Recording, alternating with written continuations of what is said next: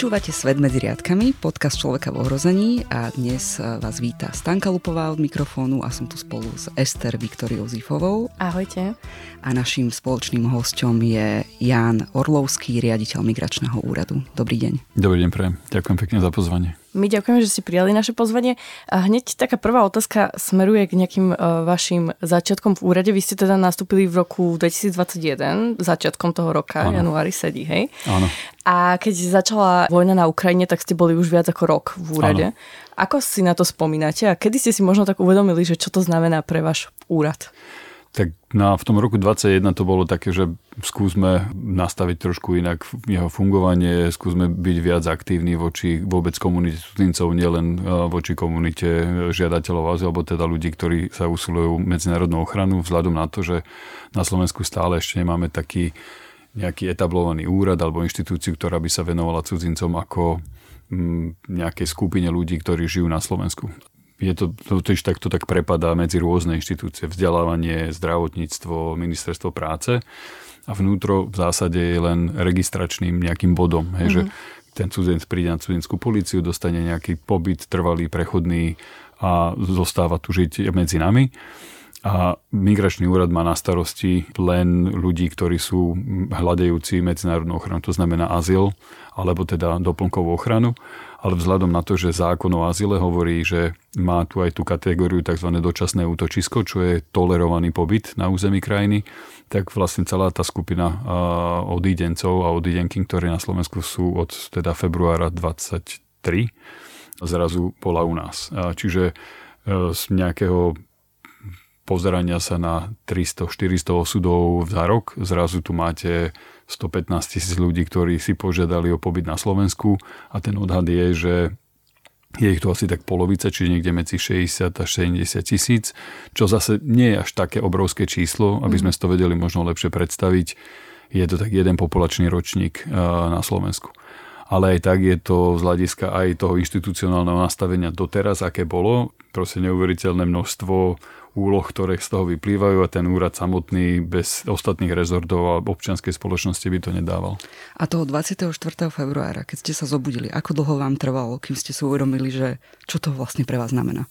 Tak tá úplne prvá myšlienka moja bola, že preboha živého, čo toto je a úplne prvá organizačná vec, ktorú som musel urobiť, bolo, že som musel povedať mojej cére, choď si pobrať na letisko, lebo práve v ten deň mal prísť môj syn po dvoch rokoch zo Spojených štátov. Mm-hmm. Takže to prvé bolo vybaviť tú rodinnú záležitosť a potom vlastne mám, som, mal som pocit, že sme sa zastavili nejak normálne až v júni toho roka.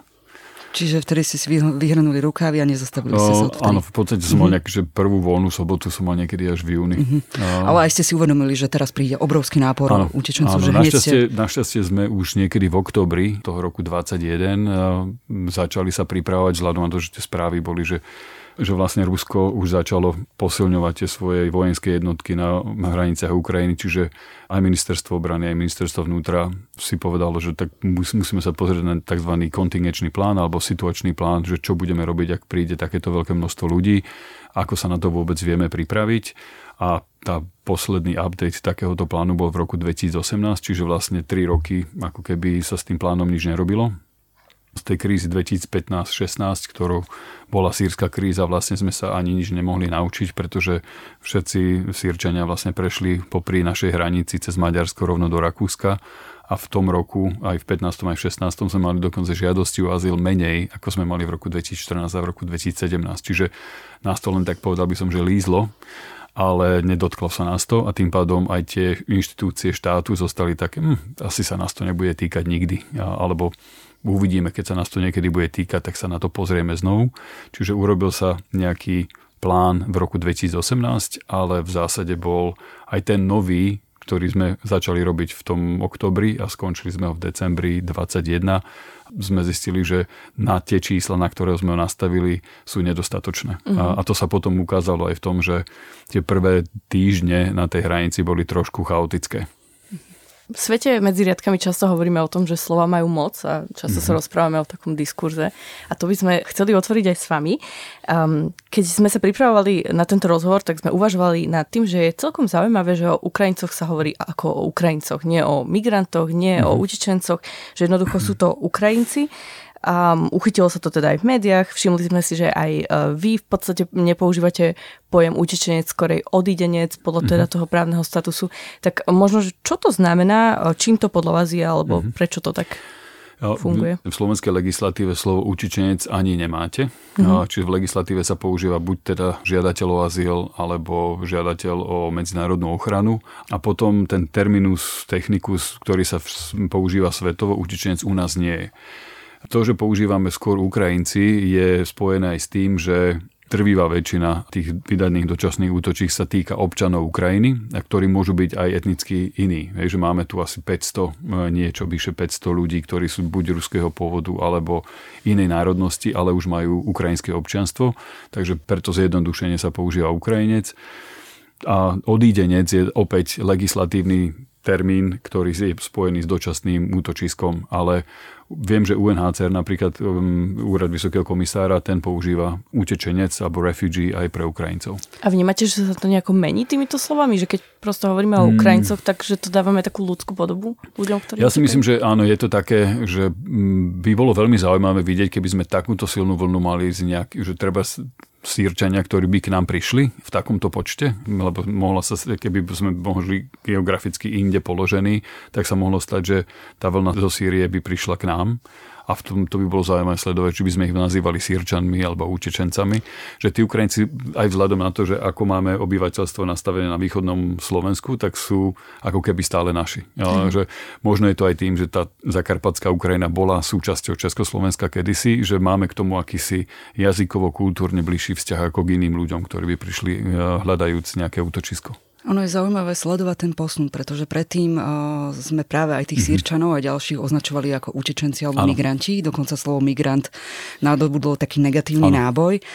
Ale teraz je to presne, že aj, aj médiá, aj politici mm-hmm. označujú Hej. Ukrajincov ako Ukrajincov, ako odídencov, takže ja, ja, sa, ja sa z toho teším. Že... Áno, áno. Ja som mal takú zaujímavú skúsenosť ešte práve počas tej Sýrie, alebo teda tej čečenskej krízy zo Sýrie, kedy mi nejaká pani napísala, že teda čo tu tí migranti robia a tak. A hovorím, že ale veď všetci, ktorí sa hýbeme, sme migranti.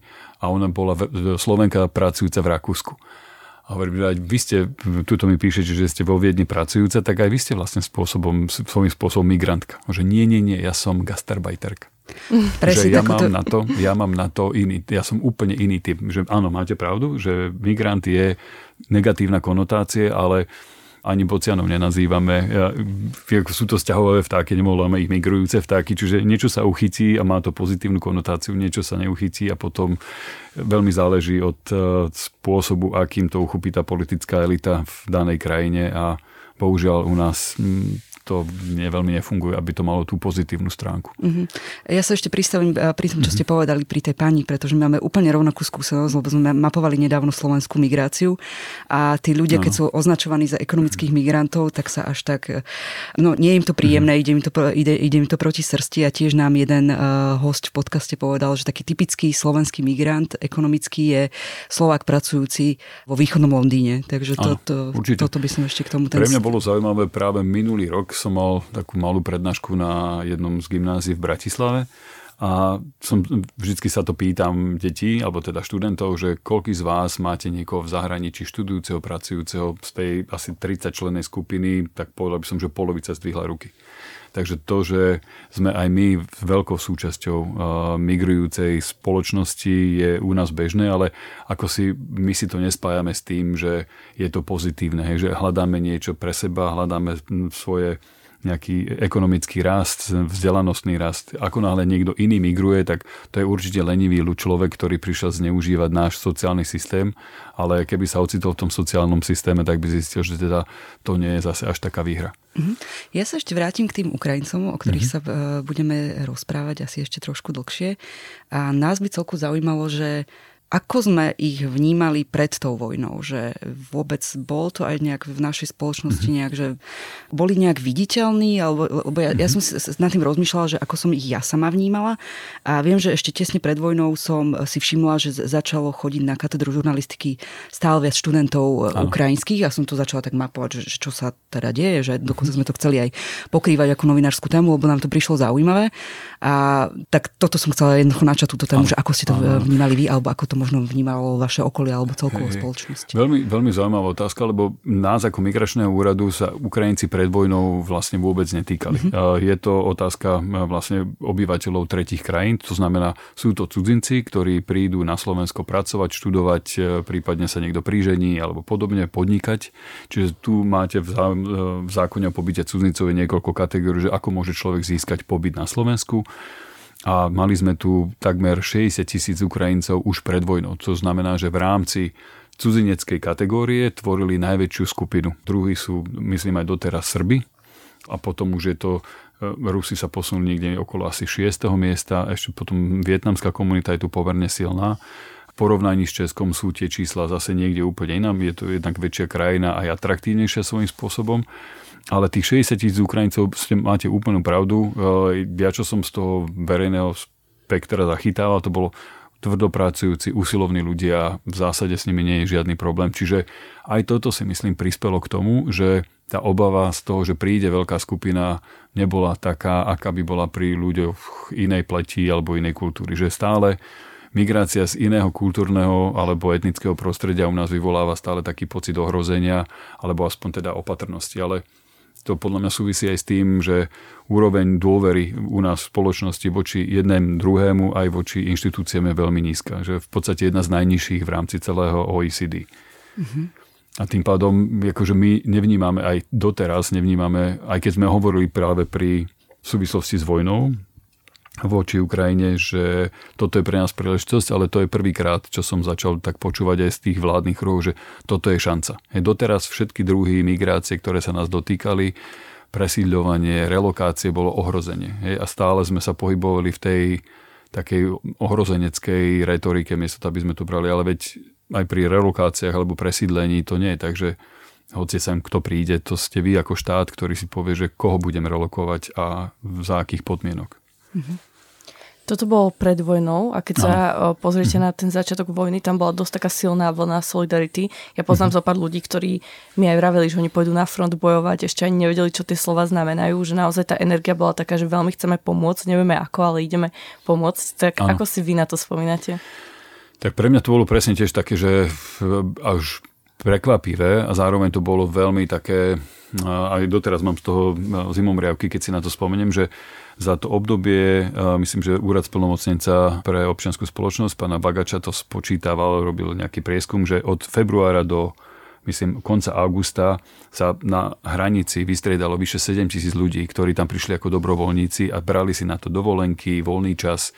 To znamená, že ľudia, ktorí naozaj museli odložiť všetko to, čo dovtedy robili. Čiže to je taká malá dedina, alebo v podstate povedal by som, že skoro mestečko, ktoré sa rozhodlo, že v tom čase idem pomáhať to je, povedal by som, že aj prirodzené, že máte pocit nespravodlivosti voči nejakému národu, ktorý je váš sused, ale stále si myslím, že Ukrajinu, podobne ako Polsko, že v našom nejakom povedomí pred vojnou sme ani moc nevnímali. Napriek tomu, že Ukrajina náš najväčší sused, ale možno je tým, že je za najkračšou hranicou, tak sme to tak brali, hm, to je ďaleko.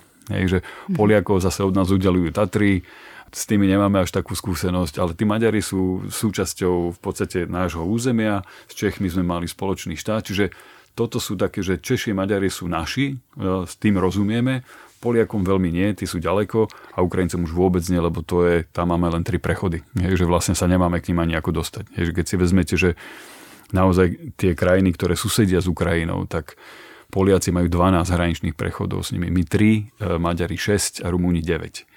Hej, čiže a tie tri naše prechody, z toho jeden je peší, jeden je pre auta, také, že dvoj, štvorprúdovka takmer tam je a ubľa tam za autobus aj neotočí na hranici, musí ísť až do dediny, aby sa vedelo točiť. Takže to je naozaj úzka cesta v lese. Takže ako keby, mm, preto si myslím, že aj mnohí politici u nás boli prekvapení, keď zrazu začali tí ľudia prúdiť a medzi nimi boli Černosy. Hej, ja som preboha živo, prečo chodia Černosy? Veď to sú Ukrajinci. Ja, no, hovorím, no, ale tam majú, len z Indie tam majú 20 tisíc študentov. A to bolo pre nich, čože, jak je to možné? Hovorím, no, lebo majú univerzity na takej úrovni, že v Charkove máte 6 lepších univerzít ako naše slovenské. Hm. Hej, čiže bolo to také mm, akože prekvapujúce. Na druhej strane to potrebovalo potom už aj trošku upratať, že celá tá vlna, ktorá prišla, tak sa tam ocitlo množstvo ľudí, ktorí tam naozaj že nemali čo robiť v zmysle, nie v zmysle, že by ich tam niekto nechcel, ale boli tam zbytoční. Mm. Ja sa ešte vrátim späť, lebo uh-huh. nás celku zaujíma to e, zmena toho vnímania Ukrajincov v čase. Uh-huh. A čiže my sme si prešli, že ako sme ich vnímali predtým, potom uh-huh. ako to bolo počas takej tej najväčšej vlny solidarity a teraz by som prešla, že už potom to tak postupne opadlo uh-huh. a zároveň sa začali vynárať už aj také hlasy, že však veď tí Ukrajinci chodia na drahých autách, veď uh-huh. možno nejaké strachy, že čo keď uh, sa neúde môjmu dieťaťu miesto škôlke, pretože, pretože štát uprednostní ukrajinské dieťa. Ako si spomínate na toto obdobie, pretože ono vlastne ešte stále ano, viac menej trvá. Hej, ako si myslím, že je úplne prirodzené, že po troch mesiacoch e, každá sranda trvá asi tak tie tri mesiace, čo ja mám, aj si pamätám Nežnú revolúciu, tak e, takéto revolučné načenie vydržalo tie tri mesiace a potom už sa posúvate do také, no dobre, a čo teraz s tou revolúciou? Nemôžete byť v revolučnom načení celý čas. Že musíte si nejak e, začať upratovať v tom. Takže máme tie mechanizmy, nemáme. Pre mňa tá skúsenosť s odidencami, alebo teda s Ukrajincami je taká, že len zvýraznili štruktúrálne e, slabiny e, nášho systému. To znamená v oblasti vzdelávania, zdravotnej starostlivosti, e, nájomného bývania, vôbec prístupu na pracovný trh, flexibilného pracovného trhu. Čiže to všetko, čo Ukrajinci vlastne ich príchodom sme mali už predtým, oni len zvýraznili. Hej, že dieťa do materskej školy ste ťažko dostali vo veľkých mestách, minimálne teda v Bratislavskom kraji, ťažko aj predtým flexibilný pracovný čas ženy na materských môžu vám rozprávať, ako ťažko je mať nájsť prácu, ktorá je len na 4 hodiny napríklad. Prístup na pracovný trh, tréningové kurzy, rekvalifikačné kurzy mnohokrát nefungujú správne. Nemáme vypracovanú metodiku vyučovania slovenčiny ako druhého jazyka pre jednotlivé ročníky základných škôl. Čiže to všetko, čo sme tu už mohli mať dávno, sme proste zanedbávali, lebo sme mali pocit, že tých cudzincov tu až toľko nemáme. Hej, a keď si vezmete, že v roku 2003 sme na Slovensku mali oficiálne žijúcich necelých 30 tisíc cudzincov a zrazu v roku, na konci roku 2022 ich bolo 260 tisíc, z toho obyvateľov tretích krajín, to znamená mimo EÚ, ten počet sa zdvojnásobil z roka na rok. Čiže zo 111 sme išli na 220 tisíc. Hej, a zrazu zistíte, že to je vlastne druhé najväčšie, keď ich dáme na hromadu, tak je to druhé najväčšie mesto v krajine, ale my tu máme oficiálne stále len dve poradenské centra pre cudzincov, čo je Migračné informačné centrum Medzinárodnej organizácie pre migráciu. V rámci štátu nemáte miesto, ktoré by organizoval štát ako centrum pre cudzincov. Niečo majú mesta vybudované, napríklad v Nitre, že máte centrum Komín, kde práve otvorením Land Roveru si uvedomili, že hm, tak teraz tu máme 6 tisíc Ukrajin, teda, pardon, 6 tisíc e, Srbov. Našťastie väčšina z nich sú vojvodinskí Slováci, čiže tí vedia jazyk, tí sa postarajú, ale inštitúciálne toto nemáme podchytené. Hej, čiže a to nastavenie my versus oni hej, je také, aj v tom systéme to stále cítiť, aj v, u zamestnancov štátu e, stále máte pocit, že to je nejaká extra záťaž, že ne, nedívam sa na nich ako klienta, ako akéhokoľvek iného. To je človek, ktorý ma môže dostať do nepríjemnej situácie, lebo mu nerozumiem, lebo ja neviem cudzí jazyk. Čiže moja reakcia je, že hm, mala by som sa učiť, alebo mal by som sa učiť cudzí jazyk, ale taká, hm, ty mi nebudeš hovoriť, čo ja mám robiť. Hej, čiže je to také stále to asi chce čas, e, že je to stále také na dlhú ruku. Že potrebujeme si teda povedať, že OK, toto už asi iné nebude. Mm-hmm. Tých kríz okolo nás bude stále viacej. A je teda treba uvažovať o tom, akým spôsobom so samozprávou a s regionálnou samozprávou si povieme, že kto bude robiť čo. Mm-hmm. To mi pripomína, keď ste zo začiatku hovorili, že počas sírskej krízy sme nemali šancu sa učiť, mm-hmm. lebo ako keby sme neboli predmetom tej krízy. Aha. Tak teraz máme šancu, že zmení sa niečo? Možno keď ste hovorili, že štát by sa mohol na to nazerať ako príležitosť. Mm-hmm. My v podstate tých migrantov na Slovensku potrebujeme, ano, že to nie je otázka nejakej solidarity. Ja, ja si myslím, že super, že sa na to myslelo práve v pláne obnovy, že tam vlastne je komponent 10, je tzv. že lákanie e, vysoko kvalifikovanej pracovnej sily a do toho sú zaradení jednak Slováci, ktorí ktorí žijú v zahraničí ako navráti, možní navrátilci. Len mne tam trošku vadila taká tá definícia, že čo je vysoko kvalifikovaná pracovná sila, lebo tá je, bola pôvodne definovaná ako e, ľudia s vysokoškolským vzdelaním, ale pre mňa je to aj človek, ktorý má požadovanú kvalifikáciu, ktorá na slovenskom trhu chýba. Hej, to znamená, to môže byť vodič autobusu, to môže byť sústružník, to môže byť e, zvárač, to môže byť ktokoľvek iný, to môže byť zdravotný pracovník v zdravotníctve. A na to je to, chce to trošku teamworku, hej, také tej spolupráce medzi rezortami, ktorá je niekedy ťažká nielen kvôli tomu, že sa stretnete s ľuďmi, ktorí majú nejaký pocit, že tých cudzincov, to nám tu zmení kultúru, to nám tu zmení vôbec náš spôsob života, až po politické nejaké boje medzi rôznymi ministrami, ktorí sú z rôznych politických strán. Takže ale ja si myslím, že skôr či neskôr si to, už teraz si to začíname uvedomovať. Zatiaľ sme neurobili podľa mňa dostatočne preto, aby to fungovalo, ale už tie prvé kroky tu sú. Hej, že um, možno bolo chybou, teda nie možno, podľa mňa bolo chybou, že sme ich nezaradili odidencov do toho systému sociálneho zdravotného poistenia okamžite, tak ako to robili Poliaci a Češi, čo v tom prvom kroku sa môže zdať ako veľmi nákladná vec, ale v tom druhom je to schopnosť vás ako štátu si lepšie sledovať dáta. Lebo ak ich máte v systéme, viete, ako sa tí ľudia pohybujú, viete ich zdravotnú diagnózu, aj keď ten prvý krok musí byť záhul, samozrejme, lebo vám preťažia ten zdravotný systém, ale v dlhodobejšej perspektíve tá prevencia tých zdravotných problémov napríklad vás vyjde lacnejšie, ako keď toho človeka necháte len na nejakej neodkladnej zdravotnej starostlivosti, on má nejakú chronickú chorobu a potom, keď vám ide do kolapsu, tak e, na iske vás to vyjde rádovo viac, ako keby ste mu podali ten sprej alebo nejakú, nejaký liek ešte predtým, ako padne do toho už ne, ťažko riešiteľného stavu. Mm-hmm. Hej, a to je aj v tej oblasti sociálnej. Mm-hmm. Ja sa vrátim k tomu, čo som spomínala, že tie nálady v spoločnosti začali byť mm-hmm. presne také, že, uh, že ľudia už začali vnímať, však veď prichádzajú na drahých autách, tak ano. tým pádom, čo asi nepotrebujú od nás pomoc, tak si skúsme ešte povedať, že akú vlastne pomoc od štátu dostávajú, mm-hmm. lebo ako ten príspevok na bývanie, to je jedna vec, ale ak sa na to správne pozerám, tak to je viac menej všetko, okrem plus tej dávky. Môžu, môžu dostať dávku v motnej núdzi, je tam potom nejaký uh, rodičovský príspevok uh, a teraz viem, že UNHCR a UNICEF spoločne ešte začali od 24. apríla mm-hmm. registrovať ľudí na nejakú ďalšiu dávku v prípade, že ste v nejakej také hmotnej núdzi, kde sa oni na to pozerajú.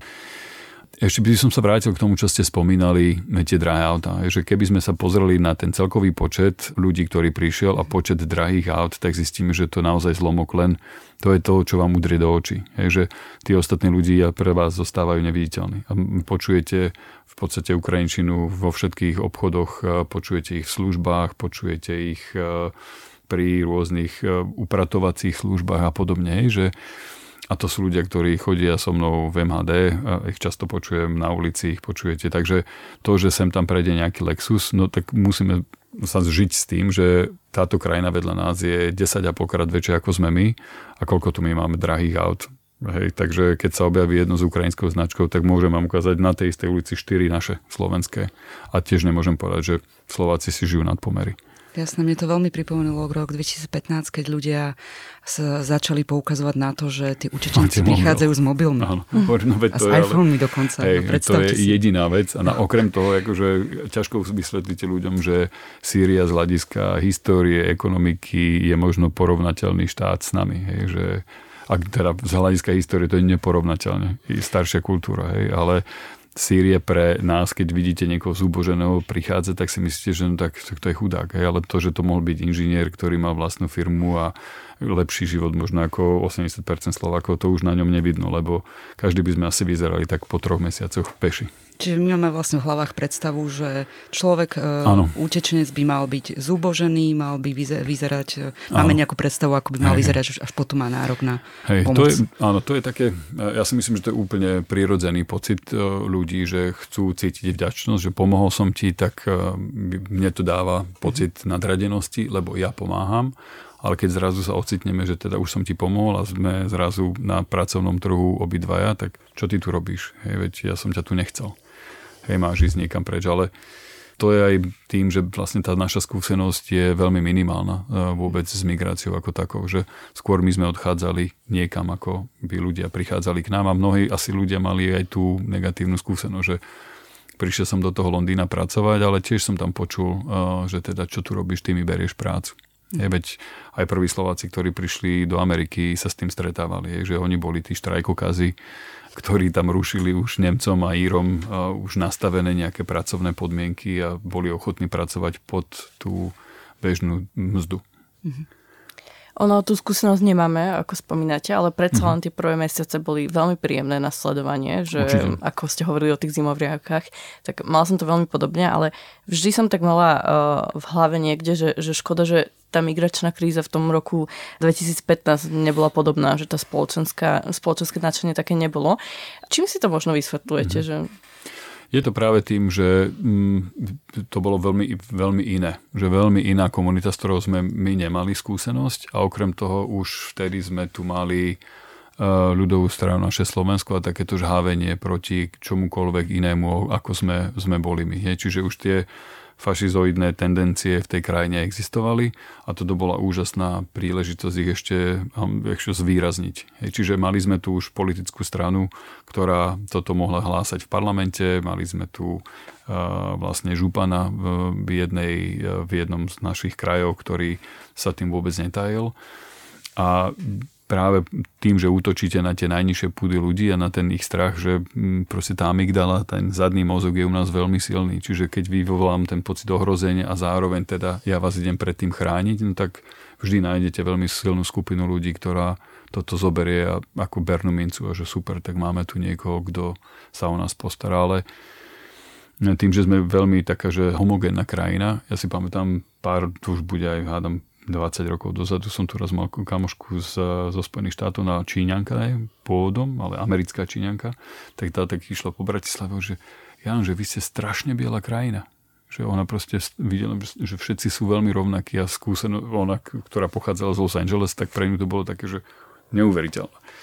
Že jednoducho, aj dnes ešte, keď uvidíte človeka tmavej pleti, tak si ho hneď všimnete, hej, lebo svieti z toho davu. Hej. to keď prejdete ja neviem, Berlínom alebo Parížom alebo inými mestami, tak už vás to, to ani, normálne. vám to nepripáda divné. Takže je to taká, že potrebujeme len viac tej priamej skúsenosti, je, že jeden na jedného, lebo ja si myslím, že keď sa ocitne aj Černoch vo Svidníku a začne tam žiť, tak zo začiatku je to cudzinec, ale potom už je to náš Joe, hej, lebo už tu žije s nami, už vieme, kto to je a už nám to neprekáže. Ale za posledný rok sme teda získali značnú skúsenosť, tak si to skúsme mm-hmm. otočiť, že čo ak by bola teraz migračná kríza mm-hmm. a. Sýrčania by mali vôľu prísť k nám, tak bola by tá mm, spoločnosť iná? Nemyslím si, že by bola veľmi iná. Eh, mali sme tu, veď na jeseň tu bola krátko po zavretí českých hraníc, eh, sa tu ocitlo pár stoviek eh, Sýrčanov primárne a Afgancov u nás zachytených tým, že vlastne nevedeli prejsť cez tú hranicu plynule,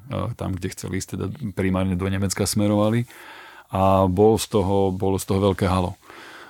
Že v podstate dohromady to bolo nejakých 11 tisíc takých akože nelegálnych prekročení hranice, to znamená ľudia, ktorí sa zdržovali na území Slovenska neoprávnene, pretože nemali na to povolenie, ale zároveň, teda keby požiadali o azyl, tak 90% z nich by sa kvalifikovalo tým svojim osudom na, na žiadosť alebo na medzinárodnú ochranu aj na území Slovenska, ale nepožiadali, lebo ich cieľ bol inde. A to teda musím povedať, že všetky tie mesta a obce, ktoré boli popri tej českej hranici, reagovali veľmi znepokojene. A dokonca viem, že teda neviem, bol som súčasťou aj toho riešenia krízového tam, že v zásade všetky odmietli poskytnúť akýkoľvek priestor na ich dočasné ubytovanie my sme plní, nechceli s tým mať nič spoločné. Hej. Čiže vyriešil sa to nakoniec tak, že sa postavil stanový tábor na parkovisku pred stanicou železničnou v Kútoch a mali sme ho tam niekedy do decembra. A jediný, kto pomáhal s tým, tak je áno, primátor Kútov a aj starosta Brodského boli veľmi nápomocní obidvaja kňazi e, z týchto obcí tam organizovali si tú komunitu, ale prvých 6 týždňov musím povedať, že naozaj to zostalo na pleciach opäť lokálnej komunity a pár akože výrazných lídrov, ktorí tú spoločnosť upokojovali. Keby bol iný primátor a iný starosta v tých dvoch kľúčových obciach, tak e, by to mohlo dopadnúť úplne inak. Z toho ale, čo hovoríte, mi tak vychádza, že tá mm. naša reakcia na Ukrajincov a mhm. Ukrajinky mm-hmm. bola takým ostrovčekom pozitívnej deviácie, že sme tak trošku ano. sa vyvodili z toho, čo sme žili predtým mm-hmm. a následne. Nemali ste strach na začiatku, že to takto dopadne aj pri Ukrajincoch? Um, Lebo to by celkom mm-hmm. znepokojilo váš úrad, ano. by to bolo inak. Hej, nemal som strach, že by, že by tá reakcia bola negatívna, s, lebo aj v tej príprave toho situačného plánu, že čo budeme robiť, ste cítili aj zo strany hasičov, policajtov, vojakov, že to je v pohode. Že nemali ste pocit, že Ježiš Kriste, čo s tým budeme robiť. Je, že naopak e, to bolo také, že to sú naše susedia, to je v pohode, toto dáme. Je, že mm, nemal som ani z tej inštitucionálnej strany pocit, že robíme to so zaťatými zubami. Si myslím, že keby sa to týkalo iného typu migrácie, tak na to nie sme až tak dobre pripravení, lebo tie komunity naozaj, že cudzincov z iných kultúr sú u nás maličké. Hej, že máme dohromady na Slovensku možno 5000 moslimov, ktorí tu žijú. Hej, čiže je to také, si pamätám, keď premiér Fico strašil vytvorením moslimských, ucelených, ucelenej moslimskej komunity. Hovorím, no a čo keby bola ucelená pre Boha? Hej, že veď máme tu ucelenú ukrajinskú komunitu, máme tu ucelenú ja neviem, gréko-katolickú komunitu, tak moslimská komunita, len u nás sa zaužívalo aj z filmov, aj proste z toho diskurzu verejného moslim rovná sa terorista, rovná sa proste nebezpečenstvo. Aj, pričom hej, mos, islam je druhé najväčšie náboženstvo sveta, takže keby boli všetci teroristi, no tak tu už máme nie že tretiu, ale možno siedmu svetovú vojnu. Hm, v tom roku 2015-2016 sa to dosť masívne vyťahovalo v predvolebnej kampanii. Áno očakávate, alebo má to teraz tiež nejaký potenciál, alebo vedia politici ešte vytiahnuť niečo pred týmito voľbami? Mm, môže byť, že sa ocitne v tejto volebnej retorike alebo predvolebnej retorike, že doplácame na Ukrajincov, čo mm. zase opäť čísla Inštitútu finančnej politiky nepotvrdzujú. Práve mhm. naopak tá feb, no, februárová, februárový komentár práve IFP hovorí o tom, že do konca roku 2023 nejaké fiskálne dopady na našu ekonomiku takmer odznejú, čiže začnú byť už v podstate čistí prispievateľa do systému. Hej, to znamená, že kupujú tovary, kupujú služby, aj tí na tých bohatých autách. Hej, mhm. práve, práve takýchto ľudí veľmi vítam, lebo to znamená, že ten, o tohto človeka sa ja nemusím starať. Že on naopak má dostatok zdrojov na to, aby sa postaral sám o seba. To, že tu je, pokiaľ tu nepacha trestnú činnosť, aký je v tom rozdiel, či je z Francúzska alebo z Ukrajiny. Žiadny. Hej, čiže čo mne robí starosť je, že Máme tu práve drvujú väčšinu e, žien s deťmi, ktoré potrebujú na ten štart možno dlhšiu cestu, pretože aj okrem svojho nejakého psychického stavu rieši ešte svoje deti a stále rieši svojho manžela, partnera, niekoho, koho, celú rodinu, ktorá tam zostala, starých rodičov. Hej, že vezmeme si, že na Ukrajine dnes e, priemerný dôchodok niekde možno 70-80 eur. Hej, takže Uh, oni sa snažia aj odtiaľ to pomáhať. Takisto, ako naši prarodičia pomáhali svojim doma, posielali peniaze z Ameriky, z Argentíny, tak oni robia to isté. Pretože a zase je to pre ten náš štát výhodnejšie, ako mať tú starú mamu a starého otca tu a vlastne mať zase ďalší ubytovací príspevok na nich. Čiže pár sto eur smerom tam je niekoľko stovek ušetrených na strane štátu, ale to je opäť len takéto tá priama skúsenosť. Čiže ja si myslím, že aj keď budete pokračovať v tejto sérii rozhovorov, by bolo veľmi fajn sa porozprávať práve s ľuďmi z takýchto komunitných centier, ktoré sú po krajine. Že oni to naozaj vidia na tej dennej báze, že kto je, že a všetci vám povedia, že no samozrejme, že sú tam ľudia, ktorí sa snažia zneužiť ten systém, ale veď takí sú aj medzi nami. Hej. Ale tiež tu nemáme pocit, že žijeme v úplnej nejakej teroristicko-bláznivej krajine, kde sa bojíte o život, keď idete dole ulicou. Máme tu ľudí, ktorí klamú, ktorí sú skorumpovaní, ale 80-20 podľa mňa platí to paredovo pravidlo na spoločnosť kdekoľvek na svete, že a z toho 20% sú možno nebezpeční alebo naozaj ťažké prípady 2-3%. Hej, čiže tu väčšina ľudí sú úplne poctiví makači, ktorí len potrebujú sa nejakým spôsobom vrátiť domov alebo potom sa aj tu chytiť. A to tiež je opäť tlak, že no nech už povedia, čo chcú. No ťažko. Je, že ako urobiť to rozhodnutie počas trvalej vojny niekde, že teraz už sa tu rozhodujem, že už tu zostanem, je podľa mňa veľmi ťažké a veľmi individuálne.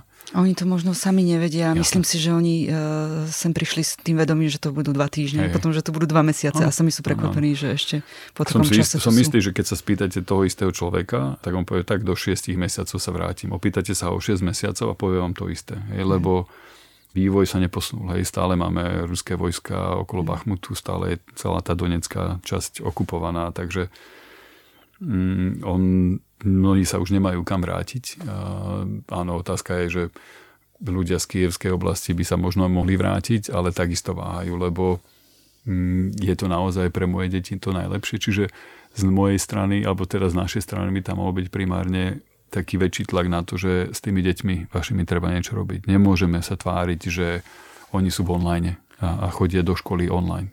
Po 7 mesiacoch u nás na Slovensku v covide, čo to bolo pre decka, aký to bol zásah do ich integrity, do ich vlastne sociálnych zručností. A toto sú už decka, ktoré sú vyše roka bez školy, bez priateľov. A máme vlastne v školskom systéme máme asi len polovicu tých detí, ktoré tu sú. So školstvom sme hovorili o tom, že od septembra s vysokou pravdepodobnosťou bude školská dochádzka povinná. To znamená, decka budú musieť nastúpiť do školy. A nejakým spôsobom prijať teda to, že už ste tu deti, môžete samozrejme byť v kontakte so svojím systémom školským na Ukrajine, ale musíte začať chodiť do školy nie kvôli, tomu, kvôli tým vedomostiam, ale najmä kvôli tomu, aby ste úplne nezblbli. To som vôbec netušila, že až polovica ich takých, ktorí hey, sa ešte nezaradili Ale do to, škôl. je, to nie je len, že v Slovensku. Hej, to je aj v Česku majú s tým problém všade, kde sú tie deti, tak, lebo aj samozrejme aj Ukrajinci majú záujem, aby tých, tých svojich občanov nestratili. Hej, čiže aj oni zase na nich tlačia, že no ale aby ste boli kvalifikovaní, klasifikovaní v našom systéme, musíte chodiť do online prostredia, lebo inak vám nedám, dáme vám opakovať ročník. Čiže je to veľmi ťažké sa na, na rozhodnúť, len ten naj, najlepší záujem dieťaťa je, aby ono bolo v nejakom kolektíve eh, svojich rovesníkov. A to sa ťažko deje, ak eh, sú detská naozaj, že niekde na mobiloch alebo na počítačoch, že to strácate. Ja, ja som bývalý učiteľ a my sme mali také, sme hovorili, že 80% vášho vzdelávania sa deje cez prestávku. Ale no, pre vás je dôležité byť naozaj v tom kontakte v sociálnom, že tam sa veľa naučiť vedomosť, jasné, treba, ale vždy to viete niekde dobehnúť, ale už toto detstvo nes, vás už vás, to, to vám už nikto nevráti. Budeme teda držať palce systému aj našim ukrajinským priateľom a všetkým, ktorí to potrebujú. Dneska bol s nami Jan Orlovský, šéf migračného úradu. Ďakujeme, že ste prišli. Ďakujem pekne ešte raz za pozvanie a veľa šťastia aj vám moderovala Stanka Lupová a moje meno je Ester Viktoria Zifová. Toto je podcast Svet medzi riadkami, podcast Človeka v ohrození. Ak na nás máte nejaké otázky, komentáre alebo čokoľvek iné, náš mail nájdete v popise tohto podcastu. Ďakujeme, že nás počúvate. thank you